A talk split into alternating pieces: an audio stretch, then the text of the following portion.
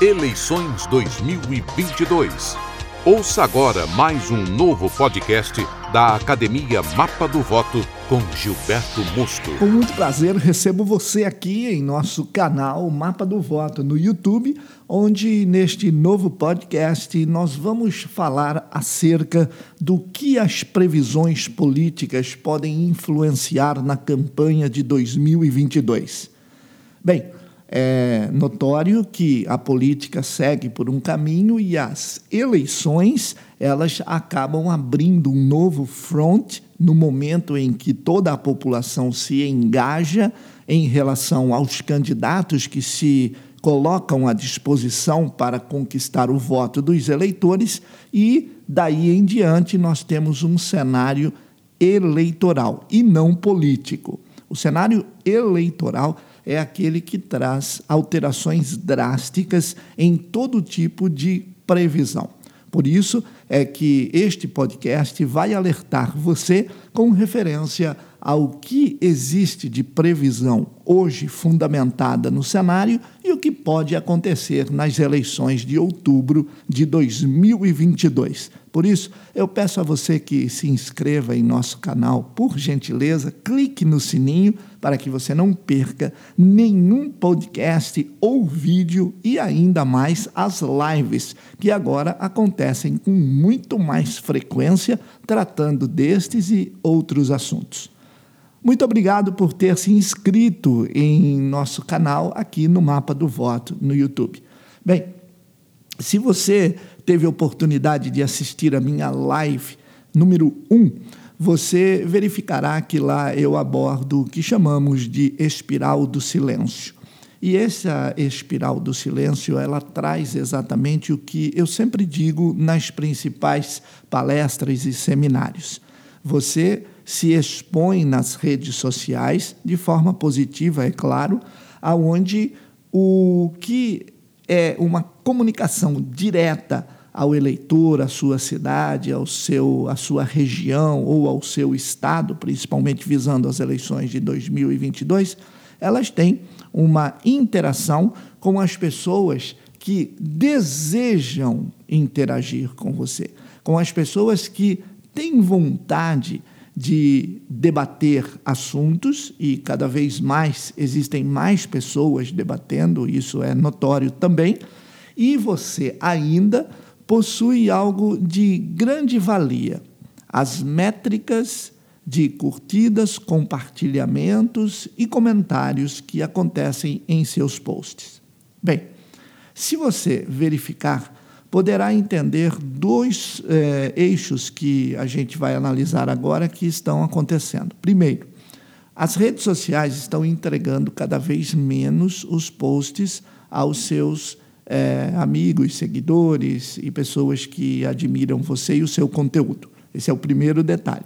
O segundo detalhe é que existem muitos perfis que você vai verificar que tem uma série de milhares de seguidores, por exemplo, e que o engajamento ou a interação é bastante pequena.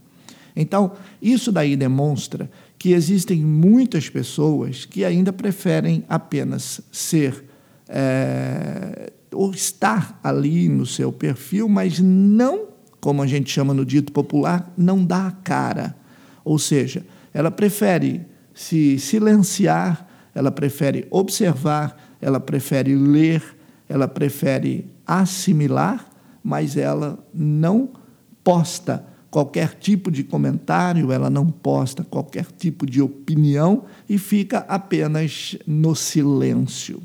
É daí então que nós entendemos que, por este momento que passamos, um momento político, um momento de grandes embates, um momento de grandes desafios entre se você torce para o candidato A ou o candidato B, principalmente em nível federal. Mas e no seu estado? Como estão já os primeiros movimentos dos candidatos ao governo? E você que vem para deputado estadual, deputado federal, você que é estrategista de campanha, trabalha com marketing, jornalismo, qual é exatamente a leitura que você tem desse cenário? Então, a partir de agora, você pode começar a perceber quem faz os melhores e mais saudáveis movimentos. Ou seja, o embate neste momento para quem vai ser candidato não é bem exatamente isso que o público quer. Não se esqueça que você pode ter muitos apoiadores e instigadores em questões de alta é, performance, de valia, de é, principalmente tentar fazer com que as pessoas sejam chamadas para a briga, é, de grande valia para que você também se lance contra um possível adversário e grandes valias em termos de você se desgastar no cenário. Esta é a verdade. Porque, se você verificar bem, a população tem muitos outros problemas a se preocuparem. A população tem muitas outras atividades, muitas outras questões, são questões empresariais, são questões de trabalho, são questões de transporte, são questões familiares, são questões de banco, de, de setor financeiro, são questões de metas que ainda não foram atingidas.